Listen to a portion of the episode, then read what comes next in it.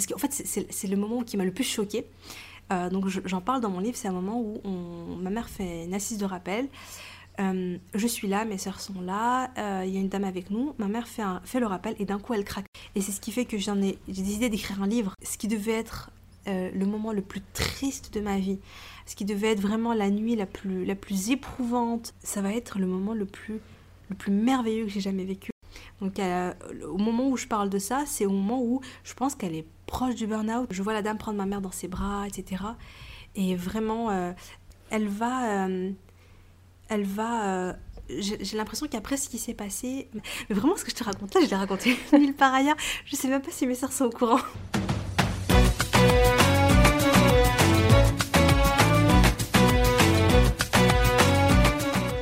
Que la paix soit sur toi, ma chère amie. Bienvenue à toi sur Je peux pas, je rencontre mon mari, le podcast qui rassemble les femmes autour du récit de la rencontre avec leur mari.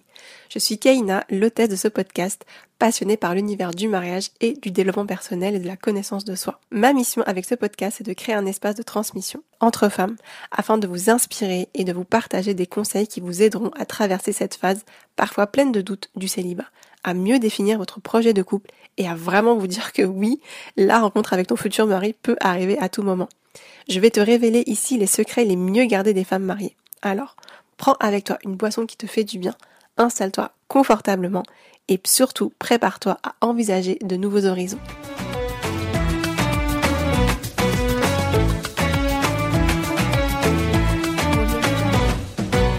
Marhaban, bienvenue à toi ma chère amie dans ce nouvel épisode dans ton espace de transmission. J'espère que tu te portes bien et j'avais tellement hâte de te retrouver cette semaine puisque j'inaugure avec cet épisode une toute nouvelle série sur ma chaîne. Il s'agit des éditions Mama. De temps en temps, j'interviewerai une mama, donc une femme qui serait plutôt en âge d'être grand-mère, et qui nous racontera son histoire et nous transmettra ses sagesses. Il me tient vraiment à cœur de rendre cet espace de transmission le plus riche possible et nous le savons toutes, les mamas ont un recul sur la vie et particulièrement sur le mariage. Comme le dit le célèbre adage, un vieux assis voit plus loin qu'un jeune debout. Quelques mots sur l'épisode du jour. En français, le mariage commence par un M et il y a un mot d'un tout autre registre qui commence aussi par un M et que nous allons aborder d'une façon inédite aujourd'hui dans l'épisode du jour. Il s'agit du mot mort. Oui, je sais, ça fait un peu peur, mais as-tu songé à voir les choses autrement? À te dire que le jour de ta mort puisse potentiellement être le plus beau jour de ta vie. Faire que le jour où tes yeux de ce bas monde se fermeront à tout jamais soit une fête. Et te donner la perspective de vivre ton mariage dans cet objectif. Déstabilisant, n'est-ce pas? Ce que je te dis là, ce n'est pas de la fiction, ce n'est pas non plus le récit d'un de nos pieux prédécesseurs, mais un avant-goût de l'histoire extraordinaire d'une femme de notre temps que j'ai eu l'honneur de recueillir. C'est l'histoire de Mama Najia, Allah yarhamha, qu'Allah lui fasse miséricorde, et qui a rejoint notre Seigneur en 2017. Née dans les années 60, sa vie, son mariage et particulièrement sa mort sont pleins d'enseignements. C'est Umayma, sa fille, et fondatrice du concept du Miracle Fajr qui nous a généreusement transmis son histoire et je la remercie de tout cœur pour cela. Umayma nous parlera également de son livre intitulé Ton dernier regard et qui est inspiré de la vie de sa maman. Toutes les informations se trouvent dans la description de cet épisode. Avant de te laisser avec notre échange bouleversant, je voulais te dire deux choses. La première, c'est que si tu te sens un peu seul parfois dans tes questionnements sur le mariage, il y a un e-book que je t'offre et que tu peux retrouver dans la description de cet épisode. Tu peux le télécharger maintenant ou après l'écoute du podcast. Je te recommande de l'imprimer pour qu'il puisse être ton e-book de chevet vers ton objectif dans le mariage. La seconde, c'est que vous êtes de plus en plus nombreuses à m'écrire, à me laisser des 5 étoiles sur Apple Podcast et très sincèrement, ça me fait vraiment plaisir. Vos messages sont très touchants et sachez que cela aide énormément, je peux pas, j'en compte mon mari, à se faire connaître, à être mieux référencé sur les plateformes d'écoute et puis moi, j'aime beaucoup lire vos messages au cours des épisodes. Si tu n'as pas Apple Podcast, eh bien, tu peux me laisser un message sur Instagram en DM comme l'a fait Urti qui me dit Assalamu alaikum Kaina, j'ai connu ton podcast il y a quelques temps par hasard. C'est un bon moment, subhanallah, moi qui suis suis jeune et célibataire, ça m'apprend beaucoup de choses et cela m'aide à moins mal vivre ce célibat. Barakallahu fiki pour ce podcast et ces belles histoires, tu es si bienveillante. Merci énormément Urti d'avoir pris le temps de me laisser ce message. Ça m'encourage énormément à continuer la production du podcast Je peux pas, j'en mon mari, à dénicher pour vous de belles histoires qui puissent vous éclairer dans votre cheminement vers le mariage. Je t'ai tout dit, j'espère que ta boisson favorite est prête. Je te souhaite une belle écoute.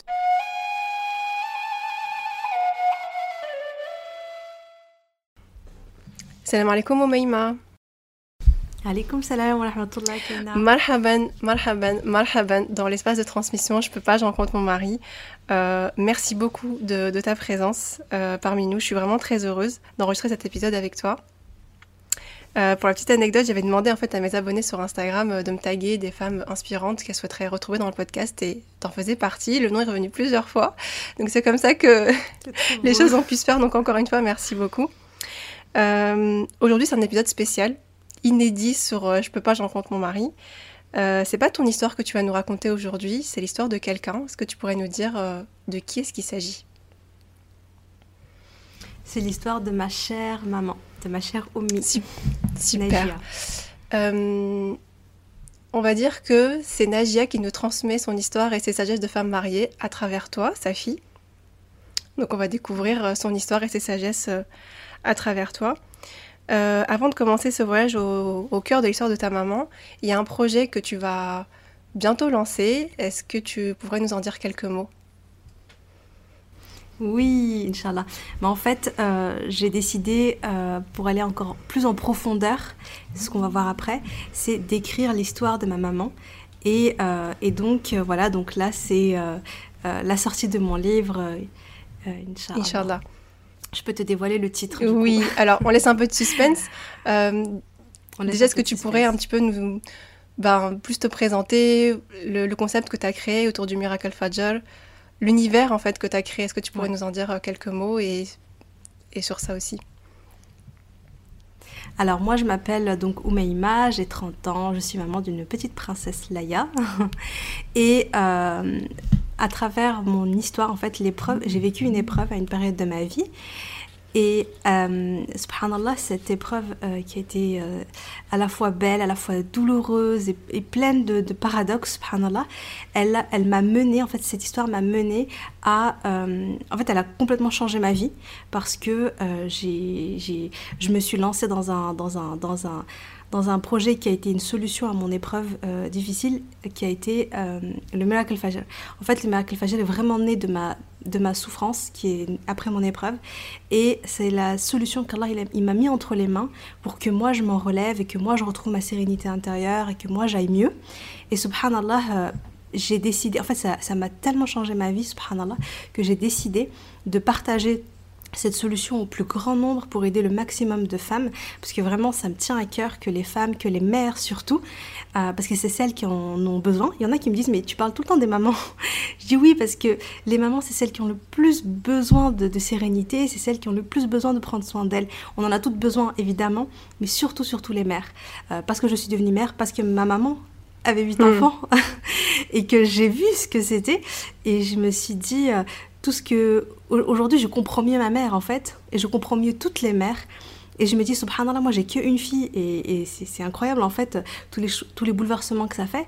Et donc j'ai envie de leur apporter de les aider en fait à retrouver leur sérénité et je suis convaincue que ça passe par cette petite bulle de sérénité du fajr.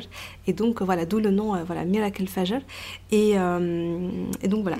Je ne sais pas si ça convient comme oui. donc c'est le concept que tu as créé c'est un programme en ligne aussi et aujourd'hui, le projet continue au travers de la sortie de ton livre qui va sortir. Eh bien, normalement, il sort normalement, quand sort le podcast, je pense qu'il est D'accord Parce que c'est pour le 5 avril. C'est vrai que je te l'ai même pas dit. Génial. Donc, normalement, Inch'Allah, c'est la semaine du 5 avril. Donc, euh, juste avant le Super. euh, alors, sur le podcast, je peux pas, j'en compte mon mari. C'est aussi une, une bulle. C'est plus, un, moi, ce que j'appelle un espace de transmission pour les femmes qui aspirent au mariage et qui, donc, bah, aspirent à, à, aussi un jour. Euh, construire leur foyer, devenir maman. Et c'est vrai que bah, tout ton travail, le livre que tu as écrit, c'est euh, bah, un, espace de, bah, un espace de transmission pour les préparer euh, physiquement, psychologiquement, émotionnellement à, cette phase euh, si importante dans, dans, la vie d'une femme. Donc encore merci euh, à toi. Mm. Et il y a quelque chose, enfin il y a une citation dans ton livre qui m'a qui m'avait beaucoup marqué et on aura l'occasion de revenir dessus. C'est parfois la vie nous réserve tellement de surprises. Lorsque je fais le bilan, je prends conscience que j'ai plus vécu ces quatre dernières années que pendant tout le reste de mon existence. C'est très fort. Oh. C'est très fort. Donc le Miracle Fajr euh, à suivre. Donc partons maintenant à, dans l'exploration de, de l'histoire de ta maman. Si j'avais croisé Najia, al-Hamra, ta maman, au milieu des années 80, quelle femme est-ce que j'aurais vue? T'aurais vu une femme euh, avec une, ma mère, elle me parlait d'une. Elle me disait souvent le croyant doit avoir une charsia. Et quand elle disait ça, elle voulait dire une personnalité ferme. Ma mère, c'est une personne qui avait une grande personnalité.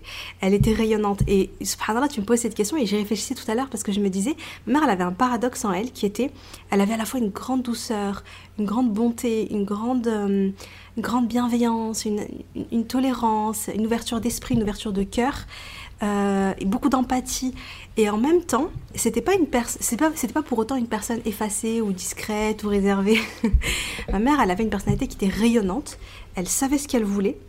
Elle, euh, elle, elle osait dire ce qu'elle pensait elle était sincère, elle, euh, elle avait, tu, sentais qu'elle avait peur de pas grand-chose, et donc elle avait ce truc de, euh, cette force en elle, elle, dégageait ça. Et, de ce que me disent après, donc euh, tu, tu, vois, les sœurs qui l'ont connue, elles me disaient, elle était charismatique en fait. C'est-à-dire que tu, tu, tu, quand elle était dans une pièce, et eh ben, elle était là en fait, mmh. tu le voyais, voilà, elle était rayonnante.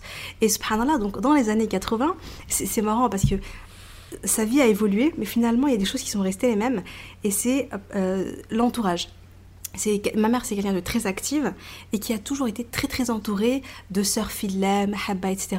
Donc dans, ces années-là, bah, elle était étudiante, elle était à la fac et euh, elle me disait, mon père me disait aussi, hein, il me disait, mais en fait elle était... Euh, elle, était, euh, elle avait un grand cercle d'amis, elle organisait plein de choses à la fac, elle était tout le temps très très active, des assises, des rappels, des ceci, des, tu vois, toujours en train d'organiser des choses avec les sœurs, etc. C'était très mouvementé. Et euh, voilà, elle me dit qu'elle avait sa petite secrétaire pour noter, tu sais, tous ces petits ah rendez-vous. C'est ce jour-là, on fait ça, ce jour-là. Ouais, ouais, sa copine, tu vois, c'était sa petite secrétaire. Allez, hop, on, réunit tout le monde à la maison tel jour, tel jour, on va. Donc elle avait cette. Euh, elle aimait la. Je pense qu'elle aimait la. Elle était très sociable, elle aimait la mahabba fila, elle aimait réunir les gens autour d'Allah. Parce qu'elle se réunissait pas pour, euh, pour des blabla hmm. ou pour des, juste des sorties comme ça et tout. Non, non, c'était toujours, on se réunit pour hmm. Allah. Et quand elle est venue en France, ben, ça n'a pas changé. C'est ce qui est hmm. dingue, c'est que progressivement, avec le temps, elle va se construire cette communauté autour d'elle. Euh, alors même que voilà, elle venait dans un pays euh, inconnu, etc. Mais elle va la construire, cette communauté hmm. autour d'elle. Et ça va se voir tout au long de sa vie jusqu'à la fin. Hmm. Alors à ce moment-là, donc au milieu des années 80, elle vit où? Elle est à Meknes, elle est au Maroc. Euh, voilà, là où elle a grandi. Euh, elle n'a pas eu, euh, elle a pas eu une, bon, elle a pas eu une enfance facile parce que bon, tu vois, c'était un petit peu compliqué. Son père s'était remarié, c'était très mhm. compliqué, tu vois, de ce côté-là. Et je pense aussi que ça a joué sur le fait qu'elle s'est construit une espèce de, deuxième famille, tu vois, spirituelle. Ouais, mhm. c'est ça. Et à ce moment-là, elle a quel âge au milieu des années 80 et quels étaient ses rêves, ses projets? Qu'est-ce qu'elle projetait sur, pour sa vie? Bah écoute, elle, avait la vingtaine. Euh, elle s'est mariée à 25 ans. Oui, elle s'est mariée à 25 ans en 89. donc euh, voilà. Et euh, ses rêves, elle était donc elle était étudiante. Elle aimait beaucoup les études elle voulait faire des grandes études, enfin des grandes études. En tout cas, voilà, elle avait fait sa, elle avait sa licence en chimie quand elle s'est mariée, mais elle, elle aurait voulu, euh, voilà, continuer, euh, travailler. Un de ses rêves, c'était d'être prof de maths. Donc euh, voilà, être professeur, transmettre. c'est quelqu'un qui partage beaucoup. Bah, tu vois, on parle de hmm. transmission dans ton podcast. C'est, c'est ma mère, elle a, enfin tous ceux qui l'ont connue ont tous beaucoup appris d'elle. Elle a toujours tout partagé, que ce soit côté spirituel, comme euh, les recettes de cuisine, comme des conseils de mariage. Enfin, ma mère était vraiment dans la transmission. T'aurais aimé l'avoir sur ce podcast, honnêtement. Quelque part, on l'a un petit peu, quelque part. Et euh, donc, elle a la vingtaine, et donc elle est étudiante, elle n'est pas encore mariée. Comment ça se passe? Comment le mariage commence à venir à elle? Alors, euh, donc je pense qu'il y a eu un moment où elle se disait vraiment, moi je veux finir mes études et ensuite je me marie. Donc il y avait un, frère qui était intéressé par elle pendant ce qu'elle avait rencontré pendant ses études. Et elle était intéressée par lui, mais il s'était mis d'accord sur, euh, voilà, on, attend et puis on, on finit nos études, chacun finit ses études, et puis ensuite on se marie et tout ça. Sauf que ma mère, entre-temps, elle s'était faite des copines à la fac, euh, avec qui elle était très très proche, euh, sans qu'elle puisse se douter qu'un jour ce serait ses belles-sœurs. Ah. et en fait, ma mère, ouais, ma mère, est souvent chez eux, elle faisait ses devoirs, enfin voilà, ils étaient à la fac ensemble, donc ils faisaient leurs études, enfin voilà, ils faisaient leurs devoirs ensemble chez eux, etc. Et euh, la mère de, de, son amie la regarde et lui dit Najia, toi, t'es pour mon, es pour mon fils. T'es pour le deuxième, celui qui est en France, parce que à ce moment-là, euh, il était, euh, il était, il était en France, et donc il a, voilà, il faisait ses études là-bas. Donc elle lui dit, toi, t'es pour lui. Et ma mère, elle rigolait, mais elle disait, voilà, enfin, elle disait, bah non, enfin moi je vais marier, tout ça, tout est prévu. Mais subhanallah, les, les plans d'Allah, tu vois, sont toujours les meilleurs. Et, euh, et, finalement, elle va arranger, si tu veux, elle va arranger, donc la mère de son amie, donc qui est ma grand-mère, va arranger une petite rencontre entre eux qui était voilà, qui était un peu improvisée, parce que son fils est venu, donc mon père est venu rendre visite, et, et ma mère, et, ma mère elle a invité ma maman et tout ça, mon père avait fait un rappel, et ma mère a été touchée en fait, et ce là ça a été le point de départ, euh, voilà. Après, quand il est retourné en France, il s'écrivait des lettres. C'était l'ancienne époque, il n'y avait pas de. voilà. Il s'écrivait des lettres, ils, euh, voilà, ils discutaient des sujets qui étaient importants pour eux, etc. Et, euh, et c'est comme ça que ça s'est Waouh Et à ce moment-là, ton père, il était disponible? Enfin, Quand il rencontre ta maman, il était. Ah oui, c'est vrai que j'ai oublié. Mon père non plus n'était pas disponible. Parce que, euh, en fait, il, avait rencontré. Euh, donc, il était sur euh, Lyon, là, où, on habite aujourd'hui, où j'habite aujourd'hui. Et il avait rencontré un frère qui lui, qui lui avait parlé de. Enfin, un monsieur qui lui avait parlé de sa fille en lui disant voilà, rencontre-là, nanana, enfin, t'étais un, un homme bien et qu'il voulait pour, pour, il voulait sa fille pour, pour lui. Et donc voilà, donc c'était parti. Je crois qu'il avait, voilà, il avait vu, il est rentré, il a annoncé à sa mère. Donc au moment où il vient euh, au Maroc, c'est aussi pour, euh, enfin, pour en parler à ses parents et avoir la bénédiction de ses, de ses parents, de sa maman. C'était très important pour lui. Très, très, mon père a toujours été très très très proche de sa mère, et c'était très très important qu'elle soit, euh, qu'elle qu'elle soit radia, qu'elle soit satisfaite quoi de, de, ses choix. Sauf que quand il vient et qu'il lui annonce, elle lui dit, elle lui dit non, non, non, pourquoi tu vas aller jusque là-bas pour trouver une femme? Moi, je t'en ai trouvé une ici, elle est super et tout. Et, euh, et, et, voilà, et du coup, c'est à ce moment-là que, que, tout Donc en fait, ta maman était promise à un, son, à un, étudiant qui étudiait avec ouais. elle à la fac. Lui, il, on lui a, on a essayé de le bah, il, était, il, était, il avait été repéré par le père euh, d'une autre fille et finalement ils finissent ensemble. Super. Exact, euh, pourquoi est-ce qu'elle le choisit lui? Clairement, et elle me l'a toujours dit de manière très très claire, sans ambiguïté, c'est mm. pour le dîner. C'est vraiment, elle a vu. En fait, je pense qu'il y a deux choses. Hein. Il y a le dîner et il y a le, le caractère. Et euh, mon père, a, une grande douceur en lui, une grande bienveillance. Et, euh, et elle voyait comment il se comportait avec sa mère et avec ses sœurs. Et parce que, comme je te disais, en plus, dans son foyer à elle, c'était un petit peu compliqué. Euh, il s'aimait, tu vois, mais sans le dire. Enfin, tu vois, c'était un peu. Et euh, voilà, et puis c'était compliqué. Elle, elle voyait que mon père sortait d'un foyer qui était très sain. Euh, avec beaucoup d'amour, beaucoup de preuves d'amour, beaucoup de voilà, mon père était très proche de sa maman, il, il était serviable, il aidait à la maison, euh, tout ça, elle a voilà, elle vu, elle a beaucoup aimé ces qualités-là, et en parallèle, elle a elle a, elle a senti, voilà, mon père, c'était quelqu'un. Tu vois, mon père, avant d'aller au Maroc, c'est marrant, hein, parce qu'il a grandi au Maroc, mais il n'était pas très, euh, je sais pas comment dire, Imprégn... ouais. très pratiquant, ouais. etc.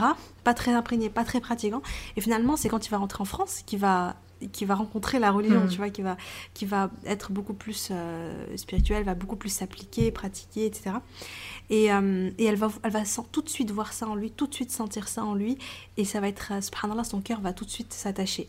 Alors que, voilà, comme je disais, euh, ma mère, elle avait beaucoup de demandes avant, parce que, voilà, comme je disais, elle était à la fac, elle faisait ses trucs, elle était un peu connue, sans, enfin voilà, tu vois, ça fait un peu film américain. On, on, on, dirait, tu sais, l'étudiante populaire.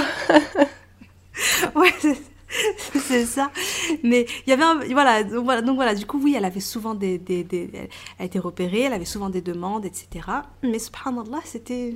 Voilà. De toute façon, elle disait non, il y avait le gars qui, qui, qui, qui patientait. Et quand elle va voir mon père, son mmh. cœur, il va. Mais qu'est-il devenu Elle m'a toujours dit. C'était devenu. Qu'est-il devenu le, le... le, jeune étudiant? Qu'est-ce qu'il est devenu dans l'histoire? Ben, dis-toi, figure-toi qu'il s'est pas marié pendant 8 ans. Et euh, régulièrement, il demandait à sa sœur, parce que sa sœur était, enfin, je crois que c'était, sa sœur était amie en fait avec mes, mes tantes, tu vois, les sœurs de ma mère. Et en fait, sa sœur se renseignait pour savoir est-ce que Nadia elle est bien heureuse dans son couple, est-ce que tout va bien, est-ce que machin? Au cas où, euh, il tenait vraiment à elle. Ouais. ouais. Il s'est pas marié, il a mis 8 ans, il a mis 8 ans à se marier. Mais vraiment, ce que je te raconte là, je l'ai raconté mille par ailleurs. Je sais même pas si mes sœurs sont au courant. Franchement, je me, je me permets, mais. Quel privilège Ah, ah oui, on est honoré. Là, l'espace de transmission, il est. Une fois qu'elle qu se marie, qu'elle s'installe en France, est-ce que la vie qu'elle vit euh, est en adéquation avec ce qu'elle s'était imaginé je pense que, bon, au début, tu sais, on est dans une petite bulle. Hein. Je pense qu'on passe tout par là quand on vient de se marier. Tout est bien, tout est rose, on est heureuse, tout ça, tout ça, tout ça. Euh, donc au départ, je pense que ça allait. Euh, mais progressivement, donc ma mère, elle va pas reprendre ses études quand elle va venir, elle va rester là. Mon, père avait une petite communauté autour de lui, c'est-à-dire qu'il avait des copains des, qui étaient tous dans le jean, euh, qui avaient leur épouse, etc. Donc ma mère ne s'est pas retrouvée euh, seule, elle était tout de suite intégrée, mm. tu vois. Ils se réunissaient souvent, etc. Donc ça va. Mais si tu veux, avec le temps, bon, elle va m'avoir au bout d'un an. Et à partir de... Dès que je, dès que je serai là, en 91, les choses vont s'enchaîner c'est-à-dire qu'elle va enchaîner les grossesses. Donc entre moi et le, mon deuxième frère, il y a 11 mois seulement. De, hmm. Il y a 11 mois seulement. En fait, on, a un mois dans l'année, on a âge. C'est euh, le, entre le deuxième et le troisième, il y a 13 mois d'écart. Et tu vois, donc on est presque des triplés. Et finalement, on, se, on est tous très très proches, hmm. tu vois. Donc elle a 8 enfants, machallah, en, euh, je crois que j'avais en 13 ans en 13 ans, 8 enfants, donc c'est quand même très hmm. rapproché. Donc si tu veux, il y a une espèce de énorme parenthèse dans sa vie où je pense qu'elle est en mode, voilà, action, action, action, action.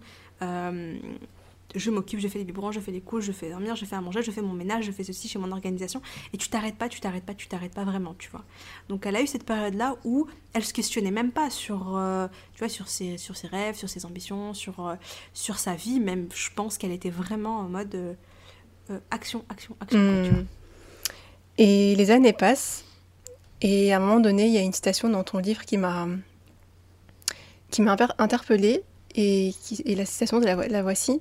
Certains jours, Nadia en vient à regretter sa vie d'avant, quand elle n'avait pas huit enfants si rapprochés, quand elle ne s'épuisait pas à crier, quand elle ne se répétait pas, quand elle ne répétait pas les mêmes consignes à longueur de journée. Elle n'en peut plus. Son rêve inavoué du moment, prendre sa valise et s'évader sur une île déserte. Qu'est-ce qu'elle ressent à ce moment-là? Enfin... Ouais, ça, c'est une période, euh, donc je pense à peu près 15 ans après son mariage environ.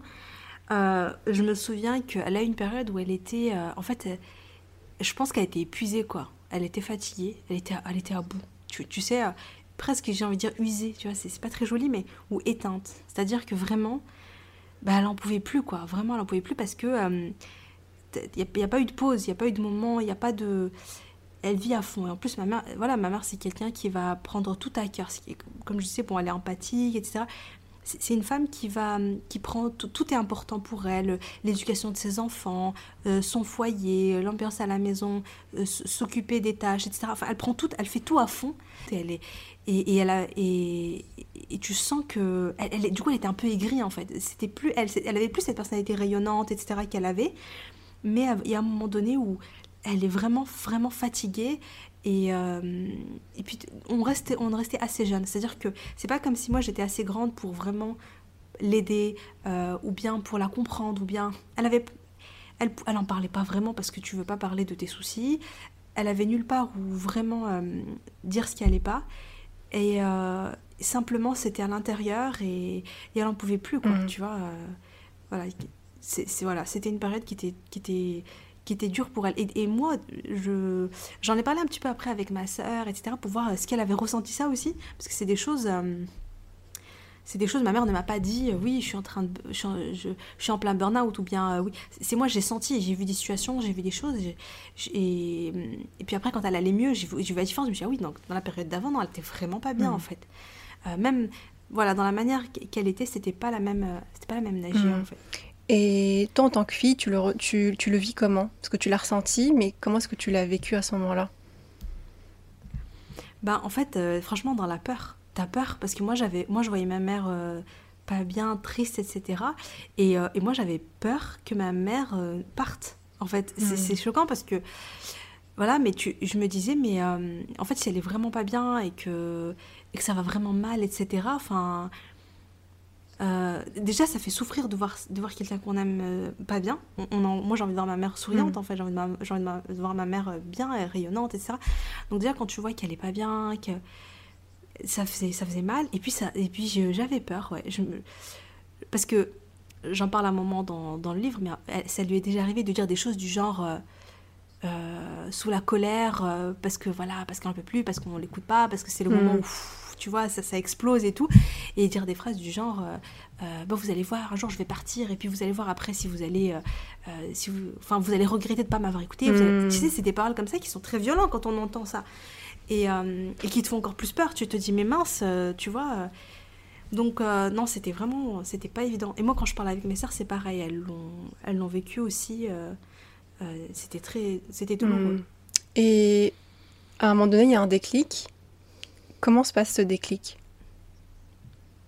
Alors, en fait, je pense que... Euh, donc j'en parle dans le livre. Euh, dans le livre, ça a l'air facile. On dirait que... Parce que dans le livre, je parle d'un passage particulier. Euh, dans la, réalité est plus compliquée. Donc dans le livre, j'ai quand même essayé de simplifier, que ce soit, mm. fluide dans la réalité, c'est plus compliqué. C'est-à-dire qu'il y a des hauts, il y a des bas, il y a, des, il y a plein, plein de choses qui, qui, qui nous arrivent et qui nous font mm. cheminer. Mais il va y avoir quand même un déclic. Moi, personnellement, le déclic que j'ai vu, euh, elle montre pas, elle exprime pas forcément, enfin, en tout cas, elle, n'avait jamais pleuré, euh, je, l'ai jamais vu pleurer comme ça mm. devant moi. Je, enfin, si, peut-être s'il y a une histoire. Enfin, je, je sais pas, mais pleurer comme ça, craquer, pleurer, pleurer, pleurer, pleurer, sans raison, aucune raison apparente. Elle est en train de lire un hadith, euh, voilà, euh, tu vois, c'est... Et d'un coup, elle craque, elle commence à pleurer. Et, je me disais, moi j'étais choquée, j'étais mm. tétanisée, j'étais paralysée, je me disais, mais qu'est-ce qui se passe Qu'est-ce qui se passe Qu'est-ce mm. qui se passe Tu vois Je vois ma mère pleurer en faisant des doigts, je vois ma mère, voilà. Mais, mais comme ça, alors qu'on est avec euh, une personne qui fait pareil. Je comprenais pas ce qui se passait, j'étais perdue. Et je me rappelle, j'étais paralysée. Et je me rappelle aussi de ce truc aussi, où, qui m'a. Je pense aussi pour ça que j'ai beaucoup gardé en tête, c'est que j'ai même pas osé, j'étais tellement choquée, j'avais tellement peur, je comprenais tellement ce qui se passait, j'ai même pas osé aller vers ma mère et lui faire un câlin et lui dire euh, Mais Omi, qu'est-ce qu'il y a hmm. etc. Tu vois. Je suis restée paralysée, je suis restée à ma place, j'étais oh, j'étais choquée. T'avais quel âge à ce moment-là euh, Et c'est là. J'ai l'impression que moi, je crois que j'étais en cinquième. Donc euh, voilà, j'avais 12-13 hmm. ans. Ouais, c'est ça, c'est ça. Et, et là, je, je, me rends compte en fait que ma mère va mal. C'est le moment où je me rends compte vraiment que ma mère va mal. Mais après ça, j'ai le sentiment que ma mère va commencer à, se recentrer sur elle, euh, sur ce qui est important pour elle, et un petit peu lâcher prise sur le reste. Comme je disais avant, ma mère prenait tout à cœur, tout était important pour elle, ses enfants, son mari, son foyer.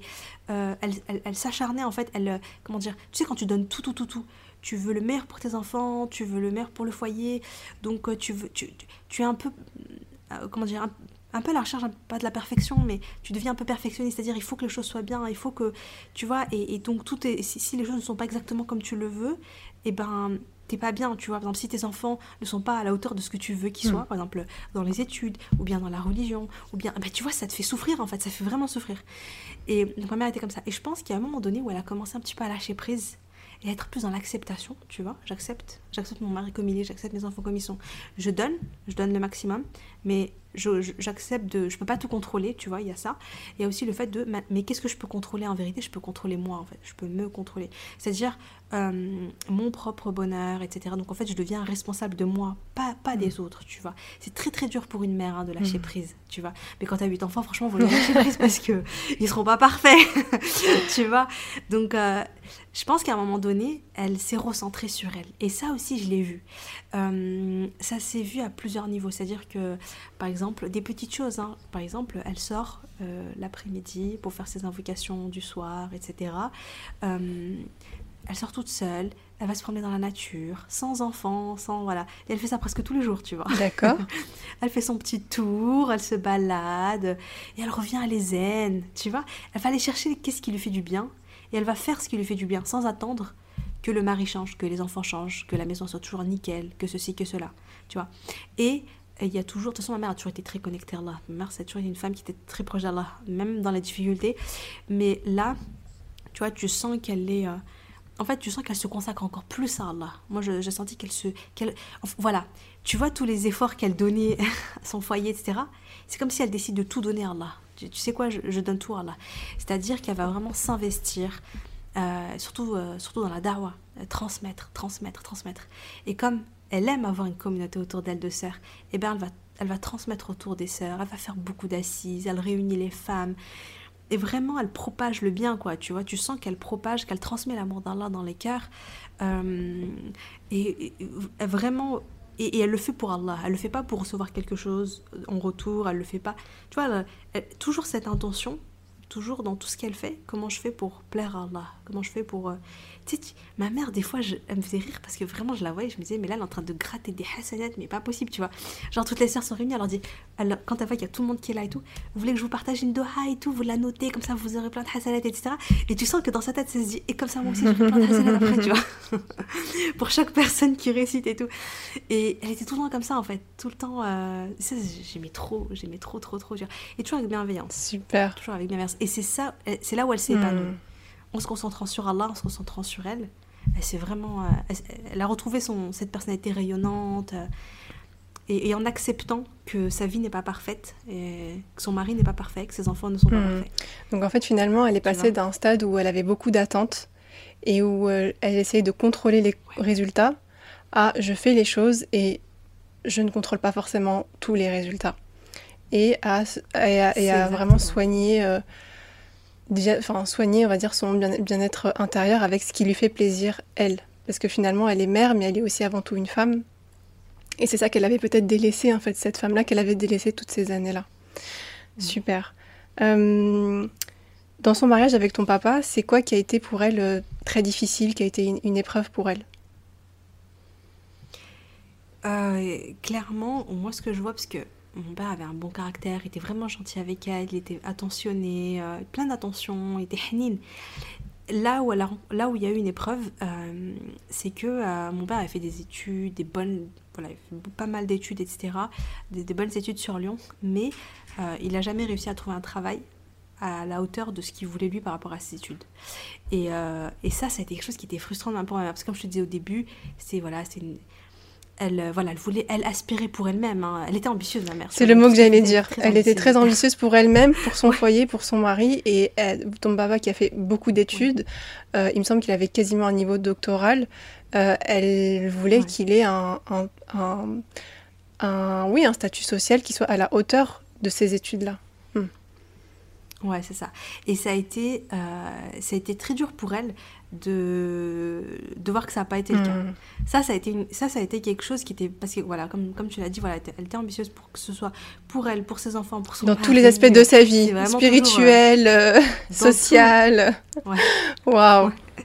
Elle me disait toujours tu demandes le fait tu demandes moi tu sais les gens il y en a qui te disent oui moi tu sais si je si je suis genre juste je suis pas en enfer je suis au premier degré du paradis ça me convient là non non non non moi je veux le fait je lève la tête je vois le trône et ben elle était comme ça ouais elle était comme ça dans tout dans tout et ça a été euh, ça a été c'est vrai que ça a été ça ça a été difficile ça a été difficile et ça aussi ça fait partie des choses qu'elle a mis du temps à accepter à lâcher prise à se dire et ben ah, finalement, euh, comme, comme je disais tout à l'heure, le destin d'Allah, ce qu'Allah il prévoit, les plans d'Allah sont toujours les meilleurs. Et nous, on veut des choses, et parfois on veut, on, a des rêves, parfois on veut, on veut des choses, mais Allah il nous les donne pas, mais il y a une hikmah, il y a une sagesse, hmm. tu vois. Et elle a fini par, euh, par accepter ça. Et... Super. Euh, entre le déclic qu'elle a eu et le moment où, où elle quitte ce bas monde, il s'est passé combien de temps?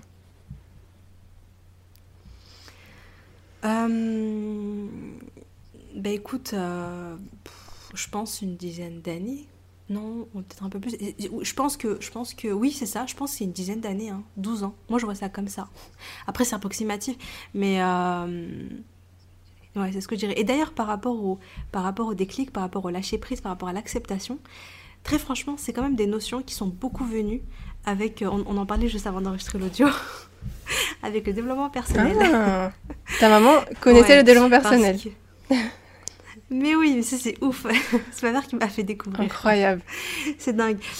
Parce qu'à l'époque, elle, elle, était, elle, regardait beaucoup Iqra. Et sur Iqra, il y, a un, il y a un doctorant qui passait, mmh. Euh, Brahim El Et du coup, elle, elle écoutait beaucoup et vraiment, il parlait de, donc il parlait de pas mal de notions, dont celle du lâcher prise, etc., de l'acceptation.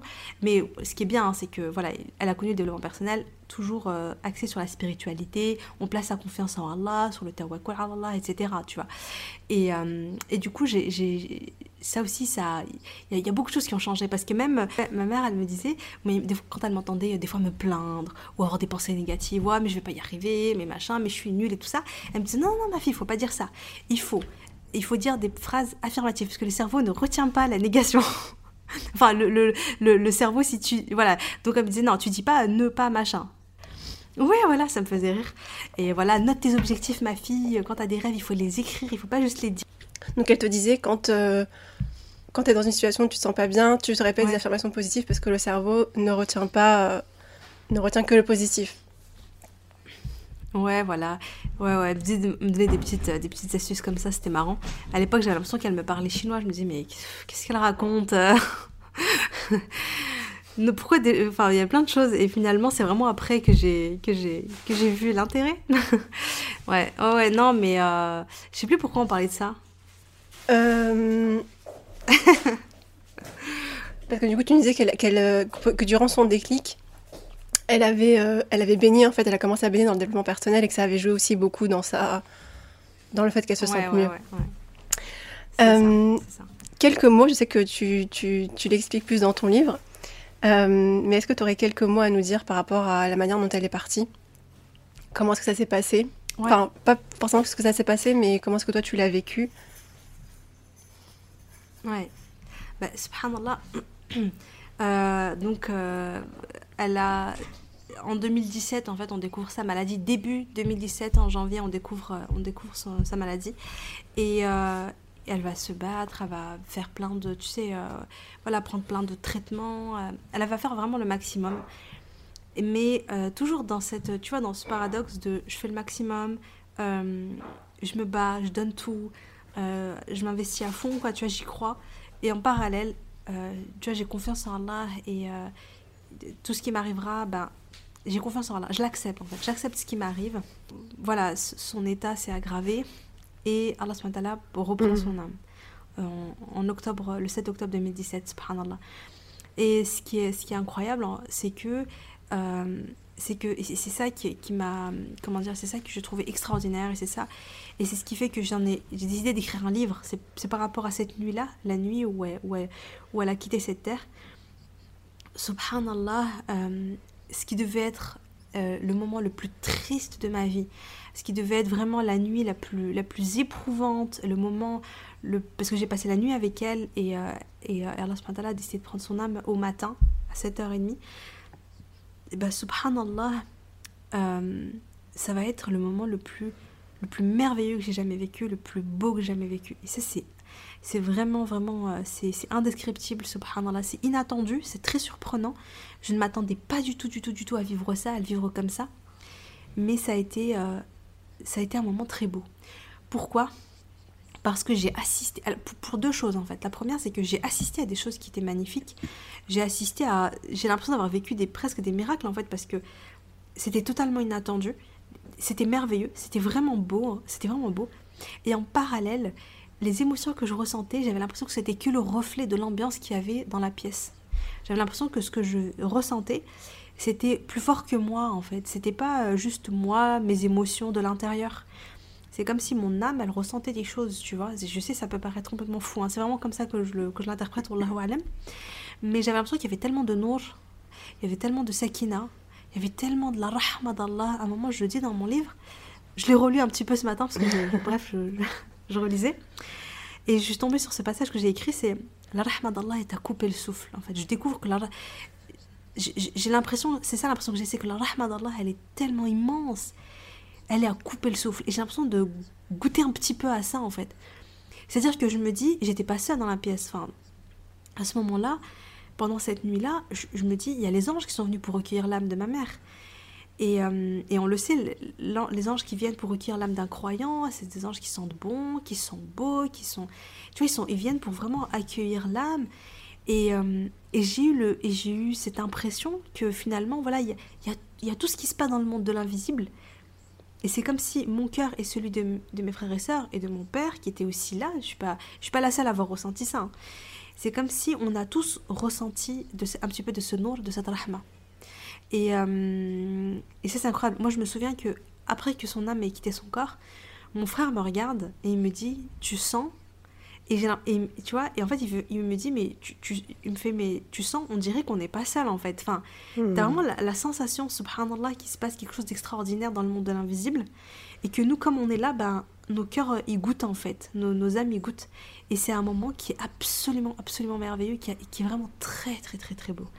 Et subhanallah, quand son âme, qui, alors même qu'elle est en train d'agoniser, et que je sais qu'elle souffre, hein, c'est pas facile. Hein. C'est-à-dire que avant que l'âme sorte, il y a beaucoup de souffrance il y a beaucoup de souffrance, mais je, l'accompagne, etc. Mais malgré qu'il y a la souffrance, il y a une rahma en fait. C'est ça qui est, ça qui est dingue. Pendant toute la période de façon de son agonie, son agonie va, va durer plusieurs jours. Il y a à la fois cette souffrance physique, tu sens que son corps souffre, et en parallèle, tu sens une immense, une immense rahma, sakina, quelque chose. Et, euh, et, et, et, du coup, ça, c'est comme si ça, ça allège la souffrance physique, mmh. tu vois. Et, euh, et, et, moi, voilà, moi j'ai eu ce sentiment-là. Et donc, quand, ma, quand l'âme de ma mère a quitté le corps, moi, mes frères et sœurs, cependant, on était, mon, et mon père, on était plein de joie, tu vois. On était heureux pour elle. Comme si, voilà, quelqu'un qui, qui réussit un examen, mmh. tu vois, quelque chose. Et du coup, tu es content pour cette personne-là. Tu oublies ta souffrance. On, on, on, on oubliait, euh, comment dire, le chagrin de la... Il n'y avait pas le chagrin de la séparation. Il va venir, ça va venir beaucoup plus tard. Hein. Ça va venir, mais beaucoup plus tard. Mais à ce moment-là, il n'y a que la joie pour elle et que la reconnaissance envers Allah et que ce moment qui est absolument merveilleux, tu vois, et qui nous a surpris mmh. et euh, qui est extraordinaire. D'ailleurs, tu, tu, le dis, tu le dis dans ton livre, pourtant l'image qui se dessine face à moi est merveilleuse. Son regard est plein de sagesse et d'une rahma sans nom, son âme rayonne et dégage un halo de lumière et d'amour qui enveloppe son corps. C'est. C'est. Voilà. C'est un petit. Un petit extrait pour euh, donner un aperçu. Euh, tout au long de la maladie de ta maman, quelle a été la réaction de ton père? Comment est-ce que lui, il, a, il vit ça? Parce que, euh, voilà, vous, les enfants, vous l'avez vécu d'une certaine façon. Lui, c'est bah, un peu son âme sœur, c'est sa femme. Mmh. Euh, elle s'apprête à partir. Et voilà, l'état des choses est que elle le laisse seul dans cette vie, pour l'instant. Comment est-ce qu'il vit la maladie et ensuite euh, son départ? Euh, ça a été, euh, je pense, ça, a été très très douloureux. Mon père était très très présent pour ma mère. C'est lui qui l'emmenait à tous ses rendez-vous médicaux. C'est lui qui était là pour, euh, pour elle à chaque instant, à la maison, la journée, la nuit, euh, parce qu'il fallait quelqu'un pour veiller, etc. Surtout à la fin, tu vois, elle pouvait plus trop, elle pouvait pas bouger. Mon, mon, père va vraiment être très très très présent pour elle. Et subhanallah, c'est là d'ailleurs où tu vois que le fait qu'il travaillait pas, etc en fait, ce que ma mère avait euh, les choses sur lesquelles ma mère avait, avait du mal, avait des, petits reproches, etc., bah, finalement, ça a été un, grand rire pour elle. Parce que pendant toute sa maladie, il a été vraiment, euh, il a été, euh, machallah, tu vois, il l'a accompagné tout le long. Et euh, pareil sur la fin. Et donc, même si il, il souffrait, mais je pense qu'il ne le lui montrait pas, tu vois. C'est-à-dire que euh, mon père faisait tout pour qu'elle soit bien, quoi. Tu vois? Et, voilà, dans sa présence, dans ses mots, il y, a un, il y a un beau passage, une belle conversation que j'ai surpris entre lui et ma mère. Enfin, ma mère ne parlait pas à ce moment-là, elle était en agonie, mais une conversation que j'ai, un dialogue que j'ai surpris de mon père qui parle à ma mère, c'était super émouvant, c'était hyper beau. Il y a une, une anecdote que tu m'as racontée en off et qui m'a pas mal bouleversée par rapport à ta maman qui t'a réuni, toi et tes sœurs, un jour, par rapport à ton père, justement, par rapport à, à la suite de quand elle sera pas là, mmh. quand elle sera plus là. Est-ce que tu peux nous, en dire quelques mots? Ouais. En fait, euh, donc c'est quand ma mère comprend que c'est la fin. Euh, voilà, parce que les traitements ne fonctionnent plus, etc. Donc on lui dit que ça y est, c'est la fin. Elle commence à, se préparer. Et, notamment, donc elle m'appelle avec mes petites sœurs. Euh, je raconte cette, anecdote dans mon livre. Et elle me dit, elle me dit écoutez, les filles, euh, quand je serai plus là, euh, je voudrais, que, je voudrais que votre père se remarie. Et nous, on était, mais enfin, c'est hyper choquant en fait d'entendre ta mère te dire, quand je serai plus là, ben, je veux pas que ton, voilà, je veux pas que votre père soit seul. Je veux pas qu'il, il a assez souffert avec moi. Euh, je veux qu'il soit bien. Je veux que, je veux qu'il ait une femme qui prenne soin de lui, etc. Pour le temps qu'il lui reste à vivre. Je veux pas qu'il reste seul. Et, et, franchement, nous, ça, on était, on n'avait pas envie d'écouter ça, on n'avait pas envie d'avoir cette mmh. conversation avec ma mère. On avait, enfin, c'est hyper dur mais elle y tenait. Et au point où elle est même allée jusqu'à nous dire euh, euh, et je voudrais que voilà soit cette personne. Elle nous a même présenté, enfin, elle nous a même parlé des femmes qu'elle souhaitait pour lui, quoi. On était vraiment, vraiment, euh, on était vraiment, vraiment choqués. Mais ma mère, elle en parlait vraiment comme si c'était normal. Hein. C'était c'était c'était assez surréaliste comme mm. situation. surtout qu'elle nous avait sorti une petite blague. elle avait dit Vous mettez une teinture à votre père, il aura pas de 10 ans. Ne vous inquiétez pas. il n'y aura pas de souci. C'est impressionnant. C'est impressionnant comment elle est détachée. Parce que tu sais, tu, voilà, voir, ton, voir son, son mari se remarier, ça doit être choquant. Et elle, elle le. C'est comme si elle le planifie. Oui, c'est ça, elle le planifie. C'est pas qu'elle est détachée. Euh, c'est pas qu'elle est détachée, mais c'est que elle se dit. En fait, elle prépare, elle se prépare. Et, euh, et euh, voilà, c'est comme, tu sais, à la fin, elle nous donnait des conseils à chacun, nous réunissait chacun tout seul, nous donnait des conseils, etc. Elle, elle, a écrit son testament, enfin, j'ai écrit son testament avec elle. Tu vois, elle préparait tout. Et ça, ça faisait partie des choses qui lui tenaient à cœur. Et pourtant, ma mère était très, très hmm. possessive et très jalouse. Hein. Fallait pas blaguer avec elle. voilà, mon père, fallait pas qu'il fasse la blague de oui, euh, je vais me remarier ou un délire comme ça. Même en blague, ça passait pas du tout. là et, et pourtant, euh, là, elle se disait, ouais, mais bon, tu vois, elle arrivait en fait à avoir cette lucidité, tu vois, quelque part, et cet amour aussi, tu vois, cet amour de se dire, ok, ben, je vais plus être là, et je veux pas qu'il soit seul. Euh, je voudrais qu'il soit heureux, tu vois, et euh, il mérite d'être heureux jusqu'à la fin. Et, et voilà, voilà. une femme qui continue de, de donner son d'un un amour féminin qui l'enveloppe et qui quelqu'un qui continue de s'occuper de lui au final. C'est exactement ça, en fait, c'est exactement ça. Euh, on arrive bientôt à la fin. Si Najia, Allah croisait le chemin d'une femme célibataire qui aspire au mariage, qu'est-ce qu'elle lui aurait dit? Quelle sagesse elle lui aurait transmis? Je pense qu'elle lui aurait dit, euh, je pense qu'elle lui aurait dit attache-toi à Allah en fait. C'est-à-dire que attache ton cœur euh, à Allah au-delà de, tu vas aimer ton mari, et, euh, et c'est très bien, tu vois. Mais euh, aime Allah encore plus, en fait. Fais encore plus les choses pour Allah. Euh, l'amour que tu as pour ton mari, même cet amour que tu donnes à ton mari, donne-le donne-le pour Allah. Et toujours une, intention plus grande, en fait, dans ce que tu fais, dans ce que tu donnes, dans l'affection que tu donnes. Par exemple, tu veux te faire belle, etc. Bah, fais-toi belle pour ton mari, parce que voilà. Et en même temps, tu te dis, Allah, mais ça, je le fais pour toi, Ya Allah. Et comme ça, dans tout ce que tu fais au quotidien, par exemple, tu prépares à manger pour ton mari, mais au-delà de ça, tu le fais pour Allah, pour plaire à Allah, tu vois, pour satisfaire Allah. Et ce qui va se passer, c'est que chaque jour au quotidien, tu, te, tu construis ta akhira en fait. Dans ton quotidien normal de d'épouse, etc. Euh, finalement, tu es en train de construire ta akhira. Et en parallèle de ça, ça va te donner une grande force, ça va te donner une grande patience, ça va te donner un recul, quand ton cœur il est attaché à Allah, tu vis pas les mêmes épreuves, et tu vis pas les mêmes, tu vis pas les mêmes choses. Tu vois hmm. ce que je veux dire? Que que que quand tu es attaché que à ton mari et il te fait quelque chose, euh, c'est hmm. dur.